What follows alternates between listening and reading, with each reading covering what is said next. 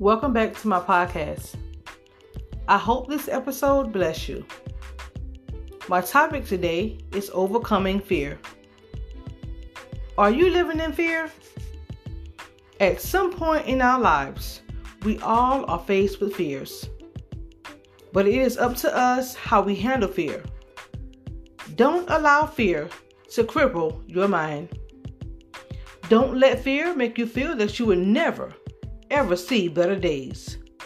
Don't let fear make you think that you should just give up on life, your dreams, or your passions.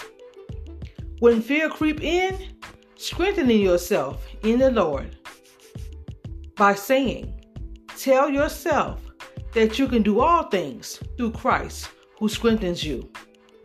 Repeat the scripture to yourself until you believe it and until you see a shift in your situation. Pray harder and push through with positive thoughts. Get up and push through in times of trouble. Don't give up, but get up. Life is full of choices, and it's up to us to make the best choice.